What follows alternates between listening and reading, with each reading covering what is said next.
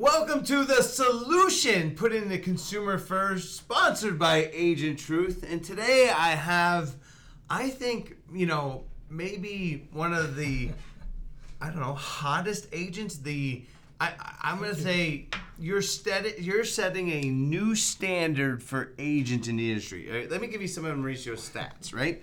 So Mauricio, in his first four months as an agent, sold 12 houses, right? So, I mean, outstanding. But that was just getting him started, right? So in his first full year, Mauricio does 47 deals for 14 million, and in his second year, which is this year, so far year to date through May, he's going to do 36 deals for 12 millions.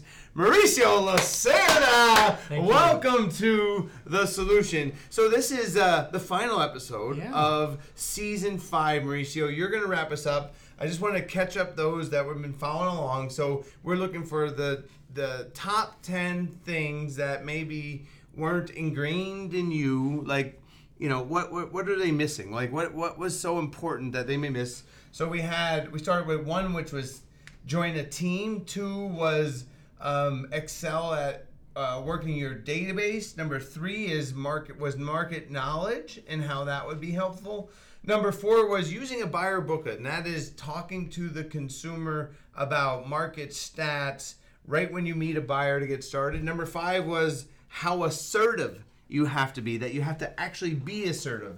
Number six was making sure that you understood contracts. Like with a buyer, that in our marketplace, you can get out of contracts pretty easy, right? So that is super important in helping people because you know the ins and outs of contracts. And then Cami, our let's see, the agent on the Seabuck team that has sold the most amount of houses, other than me, she had knowing when to get help right? Mm-hmm. Because we can, as agents, want to have lots of OCD and and be, and therefore we have to take care of everything ourselves instead of trying to find help. Yep. And then number eight was she said, make sure you pick up the phone. So Mauricio, pretty good. and the good list, but how about this? I mean. What, what were they missing? Like, what do you think are the, the two hottest things that help you or would help somebody else that's not maybe operating on all six cylinders or eight cylinders like you are.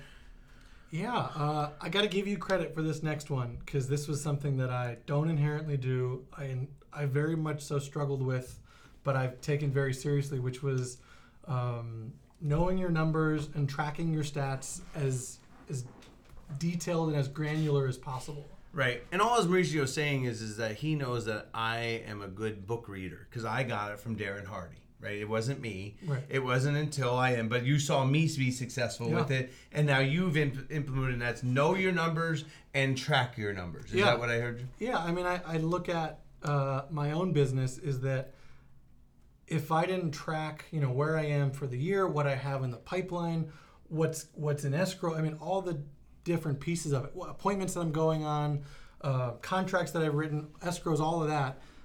I don't know how you can gauge what's working and what's not working, and when you need to pour gasoline and, and work harder, and when you can maybe let your foot off the gas um, without having those stats. Well, I mean, it's it's just you're you you've become your own boss now, and usually your boss would bring those stats to you of saying this is how you performed. But when you're when when you're your own boss, who's going to track the numbers? You have to. But I, I want to talk about the fuel that that gives you. Like like when you're tracking your stats and you have like let's say you had a, your first month where you sold three houses, and then this next time where you had four houses, and then the next month it's two. Is is that the magic of it? You know, you almost described the first six months I had in real estate was, I, you know, first month, a couple deals, cool. Uh, it was second or third month that I had a breakout month. I had, I think it was the third month, and I had sold five transactions in my third month, right? And you're Right. you're on fire. You're like, oh, I'm killing it. I can take a break. I can let my foot off the gas. And then all of a sudden, it's month four and month five, two deals, and you're like, uh oh, I'm moving in the wrong direction. And and when you can look at it, and there's there's no hiding from the numbers, right? You did it or you didn't do it. You put them under contract and they closed, or you didn't. No, you just have to be honest with yourself of Right. either I did or not, but realizing that I can't get the sales because I started well because I did the appointments, I did the previews, I wrote the offers, right? Like these are there. I mean, because what it is is we have a success tracker that Mauricio's using, right? And that is how many leads did you get, how many conversations that you have, just the critical points that you need more of. But clearly, it's driven you to Yeah, I mean, so th those two months, for example, where it had for me at that point with what I had set for my goals, it had dropped off. It, it would be easier to look at and say, "Oh, I did two deals. That's great. I'm new." But then you look at, all right, well, how many appointments did I go on compared to the three, the five month, let's call it that, and and so then in my when I hit 2021, which was my first full year, then it became okay. I need to put a deal under contract every week, and I picked the point, like I picked the stat that I wanted to focus on, and then I was which was homes under contract, which was homes under contract. Okay. because I knew that because it's a leading indicator. it was a leading indicator. Right, And, okay. and I realized that there was going to be some some deals that fell out. So I knew that I needed to hit a certain number. And so then it was reverse engineering of, okay, well, wow, to get a deal under contract every week, how many appointments do I need to go on? and that- how many was it for you? at the time, I then looked back at the months that had worked, and I Because knew, you actually now have stats to stats. tell you I how many appointments per contract. Right, I mean, it's a self fulfilling prophecy. right the the months that I only closed two deals, I was only putting two to four deals under contract that whole month, and then one or two fell out, and then okay, you don't get there, and so. I and you know 47 deals last year. I almost hit a deal a week under contract to then close, and I Well, I would say you probably put more than true, 50 under contract Right. just because of the cancellation rate. Right. Because now you're Um, writing offers that are sight unseen and all that stuff. I'm sure you had 60 deals under contract. And so for me, it was I need to go on three to five appointments at least every week to be able to get one under contract. And you know, 2021 was a lot more competitive. So in some cases, it was I need to even go on more than that because we might not win. And then Well, I think it becomes visual for you. Right. Right? Like things that you're not realizing is okay, I know visually that if I don't have four appointments and I didn't write two offers, if I if it's a one, then I know that I can't get to the goal. And it's just breaking it down into little pieces because it's it's more daily practice, right? Meaning um, each day you look, did you write an offer? And the end of the week, you're like, okay, I wrote two offers, three offers, five offers, but then how much it drives you is is very apparent. I think. Yeah, and, and I think that what also, uh, even for myself, and I look at other people that do or don't track their stats, is that I think when you get it so finite of, okay, I created this many, I had this many conversations, I went on this many appointments, I wrote this many contracts, I got this many accepted, and then I got this many closed. When when you have it all in front of you, again, then you're not guessing on where am I where am I not executing where I need to? Great. If I want to close four deals a month, I need to put six to eight deals under contract. Let's call it whatever it is for you. Okay, I'm hitting that. I'm, I'm I am or I'm not hitting that stats, and you just work backwards until you figure out where's the hole in the boat. If you're not writing enough contracts, then look at how many appointments are you going on? Because if you're going on a lot of appointments but you're not writing contracts then i get to just i know i don't have to guess. Well, to I me, know that- no. what i'm not doing at a high enough level is i'm not writing strong enough offers i'm not creating value. But if i'm not going on enough appointments then i got to take one more step back. I got to look at what am i saying on my first call in my uh, in my lead follow-up? What am i doing there that's not generating appointments? It becomes very uh, there's no emotion in, at that point. You just get to look at where is my missing stat and now what is the step before that that i'm obviously not executing And I love it because it really just is you being honest with yourself because you're also not creating false expectations. Because a lot of people I see were like, I have to have this deal closed to make my numbers, right? And they're focused on that one deal and then they spend too much time. And it's more important that you're focusing on, okay, I need this many appointments this week because I know that I write at this rate, and that you're not misled that okay, I only need 48 under contract to get 48 deals because I feel that some people have created that, Yeah. but but you now control it because you see, okay, well, my cancellation rate is 10%, 20%, 30%, but that's why it's custom for each person with themselves Right. because if their cancellation rate is 30% versus 10%, then they need to put a lot they need to be writing more mm. offers So then they know, okay, well, I need to write eight offers versus you might only need to write six to get closed deals, Right. right? Because there's just that that difference in it. Wow. And then Wow. you start to level up. I mean, it, you then get to the point where you're like, What do oh, you mean level up? like in the beginning it was again if i if i looked at the the mature the maturing of my stats it's like all right in the beginning i was probably going on way more appointments to get the stats that i needed to get my end result of under contracts and closings where then as you get better at that initial lead follow-up call you're like oh i don't need to have as many lead conversations to get the appointments I need. And then I don't need to have as many appointments to get the the contracts that I need. And then you get to just you just start to see it compound on itself Well- where I can go on the same number of appointments and get more contracts written and more under more escrows. I mean, that is that is why you're one of the the the best newcomers on the scene, right? Thank because you're what you're saying is is I'm facing the real feedback of okay, one, I know that I can get I should be one I should be getting better at writing contracts. For sure. Right? Like the more I write them, I'm doing it, but also I'm investing it in because I want to get to the point where let's say in this market price, I only have to write two offers per buyer. Right. Right? Like in future when there's 3 months of inventory, maybe I only have to write one, but in this one, you know, I hear people writing five offers and six offers and then but I think if they were that tells me they're not writing their stats down.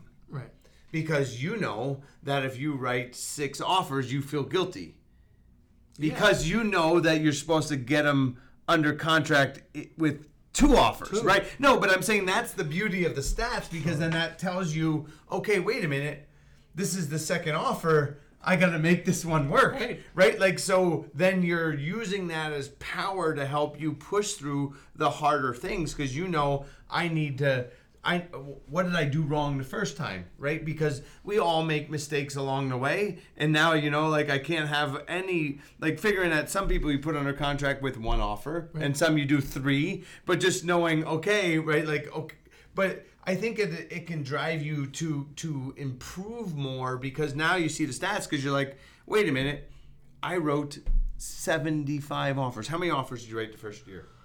First full year I probably wrote I probably wrote just under a hundred offers and probably of the 47 deals that closed I probably was in escrow 63 times. Okay, first of all, congratulations. Because that's mother effing killing it, right? Like first year in the business, wrote a hundred offers. Holy cow! That's a good year. Wow. I worked hard. it was no, but that was just you taking very. What it is is then you're to me, you clearly found a way of not being an impediment to the buyer, sure. right? You were just being because I think that agents can um, overwarn, but I know we got to get to two. I want to go too much Yeah, about. Did we yeah. get everything that you wanted to say about tracking your stats out? Yeah, I, I think you've got to start somewhere. And uh, Okay, so mine's an Excel spreadsheet. Like I'm still not even that fancy. It's an Excel spreadsheet, and it tracks every deal, every cancellation. It's like I put some colors on it so I know what the hell I'm looking at, even though I probably look like a serial killer. Yeah. hieroglyphics. But you got to start somewhere. No, and it it doesn't have to be complicated. If it works for you, it works for you, and not everything's for everybody. But okay, so what else? What is the? What are you gonna wrap it up here? What are we gonna end the season Yeah. with? You gotta give us a good one, Mo man. All right, so um, and, and maybe you can help me f- narrow in what I'm saying here, but I think that understanding the pieces of from brand new lead to contract closed, I think understanding what events need to happen to get you to the next step and controlling the flow of information that goes to the client. Yeah, I mean, to me, I think it's the control of the flow, right? I like that. Yeah, well, you just said it. So I love your words. And this is really hard because I think um, uh, new agents can kind of be like new parents, right? Because what you're saying is that when you're a new parent, um, you never want to lie to your children, right. Like I have two kids, and you just you feel that you would never lie. And then when your kid's about six years old and comes home to school, and they're like, "Mommy, am I gonna die?" And you avoid the question and you pu- what I call punt it down the road. Sure. And you don't think that you're lying, but essentially you didn't answer the question, and that's a form of. And I'm not saying that parents lie to kill the kids because I don't think that you lie to kids. It's, the reality is is that just because you know something doesn't mean you have to let the other party know right away because it may ruin what they're inject like if you're a good person and they're a good person and they're trying to buy a house for instance let's give you let's let's let's put this out on the road right? So we have a thing at the Seabuck team we, and just the thing for everybody is what I call the critical path and that is you always must promote which means you you market to meet new people. Then you need to meet the new people. Then you need to record their information, and then you need to re, re what I say contact is number four, right? So we know that these five four things have to happen. That you must market yourself as an agent to get business. Then you must meet new people. Then you must write their information down because then you because you have to write it down to then contact them. We know that these four things have to happen.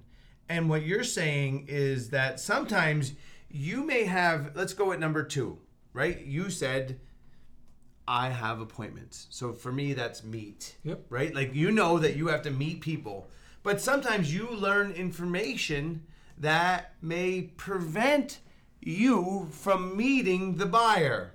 So maybe that's something that you just put in your back pocket, kind of like playing poker Yeah. right because you're you're trying to control the information that you want to let let on or not because really you want to help them and the only way that you're going to help them is if you meet them. And if you don't ever meet them if you have that problem you may it's you're going to struggle as an agent. But just knowing that you can control the flow of information but that there's certain things that I'll go with maybe my, your, you want to say your boss tells you, but or your coach tells you, or whatever it is, is that if you control the flow of information, meaning, um, let's give you let me a call. Give me an example. Jeff, I'm going to put it to you All right, this way. all Uh, I'm a pretty chatty person. It's Phil, Mauricio's a high I. We all celebrated. Like he's the happiest guy to meet everybody. So yes, you're a chatty person. All right. one of the biggest turning points that I think really increased my appointment efficiency was in the beginning. I I think that a huge part of my success is that I have become a local area expert. I can tell you about neighborhoods. I can tell you about houses. They're pa- all these different things, Yep. right? I think I know more than anybody. Um, and in the beginning, I like your confidence. Thank yes. you. In the beginning, I felt that I needed to express all of that information in the first, let's call it one or two phone calls before I ever met them. You were gonna try and puke all over them I and possibly them. scare them away Right. because because you felt guilty that you had to educate them on everything up front. I, I, I look younger than a lot of people in our industry, which is not that hard these days. So you were Uh, over trying to prove yourself right? because when you look Yeah. young, they think you're Yeah. too young, and you I- got to prove yourself. I was new, and so I didn't have the, the same leverage of, oh, I just sold one down the street, or I just sold one here. I didn't have those things. So let me overcompensate by knowing more than anyone else you talk to. And the turning point for me was, I don't know, my average phone call on the initial phone call was, let's call it 15 to 30 minutes. And it's something that we promoted too because it was the change in the marketplace where you know it's normal sales to do a lot of rapport building and you were establishing market expertise to build rapport. But go ahead. Now how did you change And then that? the shift I made was like I tried to make that phone call as short as humanly possible. In The first phone call. first phone Wait call. a minute. Like- but Mauricio, you wouldn't. You didn't want. You didn't care about their needs.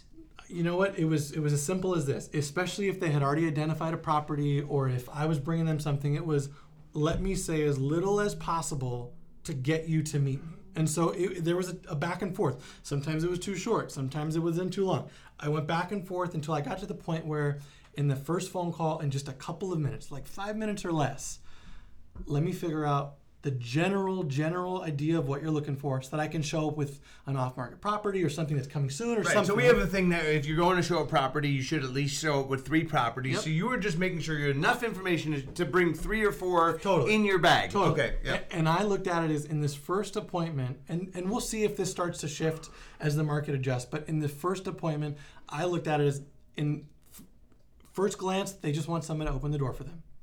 That's it. Right, but uh, to me, it's it's it's you prioritize number one. I need to meet them. Hundred percent. Right, but Because you, it- you then said it. once we got into the house, then I can I can subtly show my expertise. I can show I can subtly brag about all that I know, my all the great things about me, and I can. So you, uh, what I call tapping the tooth, where you start to ask them questions and what Yeah. actually develop after you've met, met them now instead of before. Totally, because I mean, someone else touched on the importance of a buyer booklet. I mean, all of those points in that first meeting are where you create value and your expertise, you show it. But if you give them too much on the front end and they don't meet with you, then you never get to do that. And I'll give the two examples of, oh, they already had, I had one today.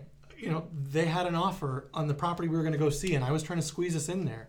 And you give them too much. And, And let me guess, the client maybe said, "You know what, Mauricio, it's under contract. Let's go see the next one." We're, we're like, I mean, is that because you were telling we were talking in the green room, Yeah. right? And they they were like, I made the mistake of saying, let's get in there quickly because they have an offer and we want to get in there before they make a decision. because you were trying to create urgency Right. to create the meeting. Totally. You thought, but that, Absolutely. And and sometimes that works, but you have to be careful because then all of a sudden they went up into defense mode of, well, we're not willing to go over list. We don't want to get into a bidding war. We're tired of this market. Uh, we'll probably don't want to go see it.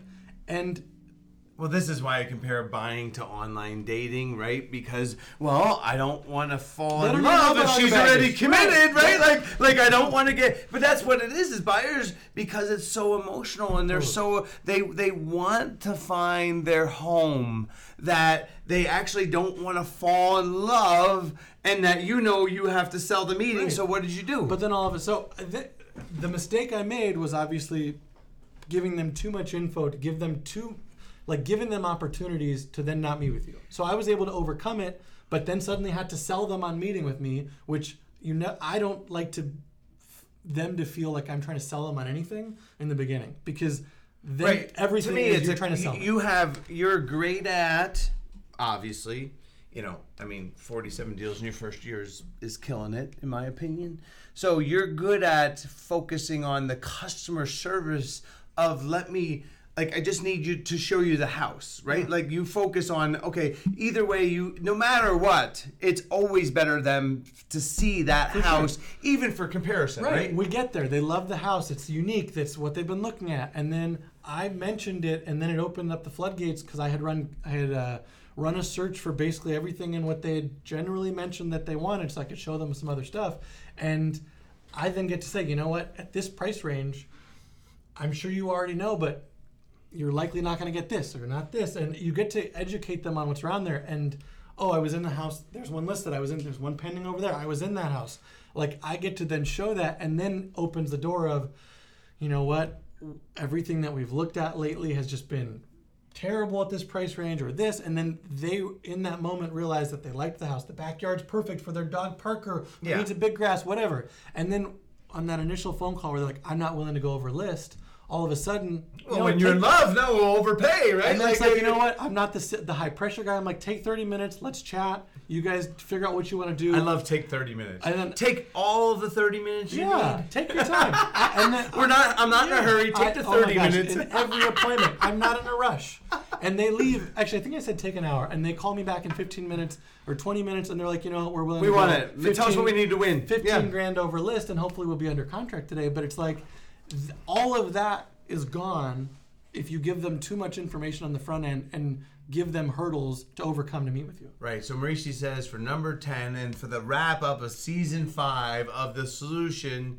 Sponsored by Agent Truth is control the flow of information, right? Just because you know it doesn't mean you have to do it. You have to know that you're selling and that sometimes it's better to meet them so that you can help them win because sometimes people can be overprotective of their feelings and that in person you can really let them know who you are. Great job, Mo man.